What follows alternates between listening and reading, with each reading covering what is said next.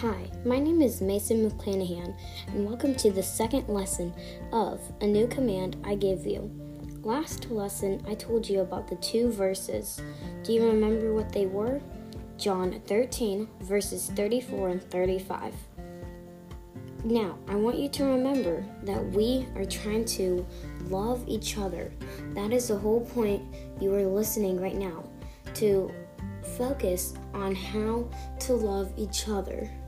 Today's lesson is going to be more about why we do this and a few tricks on how to love each other. Let's start. When I say love, what does that mean to you? Love is not all about the crushes, not all of the Valentines or your girlfriend. It is about the time you give to people, the money you give to people, the help you give to people. The help and encouraging moments you do, it can help us be calm and happy. And it is Jesus' command. Remember in John 13, verses 34 and 35, it says, I give you a new command love one another just as I have loved you you are to love one another. By this, everyone will know that you are my disciples if you love one another. This shows we should love each other no matter what, even if there are enemies. Guys, I know enemies are mean to you, they can be bullies, but God says you should still love each other and you should just love and help. You don't have to talk. Now, I'm not saying you should not talk, but like you can, and you're almost still loving each other if you are being kind and not doing harm things. Before Jesus was sent down, we were very cruel, we sinned, and we were very evil to others and God. Sometimes we would even kill our family members or anyone because we hated them. We didn't love them. And that is not what God wanted. So that's why Jesus was born. When God sent Jesus down, He changed our lives. He forgave us and even died on the cross for us.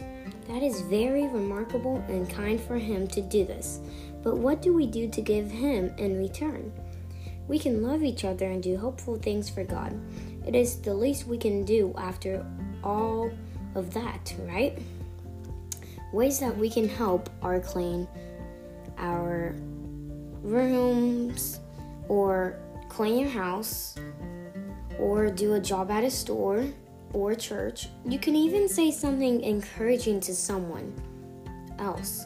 You never know what the person might feel like after that, right? They could be happy and feel like someone cares for them. And that's how everyone should feel. This is called hospitality, when we feel welcomed and loved. And that's how God wants us to do. So, what did you learn today? You learned how to love others and why we should do this. The more you can do this, the more people will get happy, and the more people who get happy, the more of a peaceful earth we can have. Let's pray, and I'll see you in lesson three. Remember that I will give you 30 seconds to pray, and I'll add on. Let's focus on God. No one is distracting us. You're quiet. Here we go.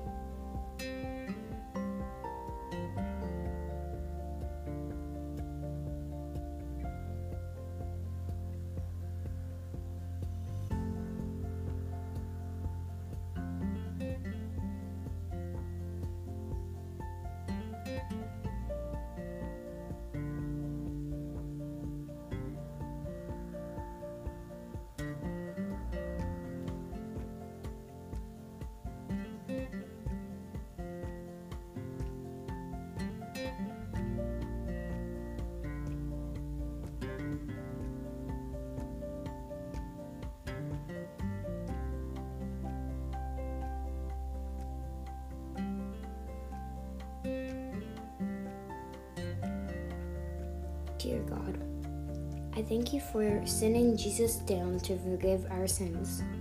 You didn't need to do that, but because you loved us so much, you did. And that is why we should love others and you. I pray that our eyes will open to you, and I pray that our ears will listen to you.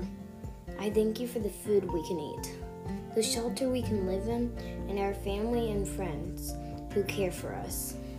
In Jesus' name, amen. God bless you, and I'll see you in lesson three. Try to remember to love others and do kind things for others. That's your homework. Bye.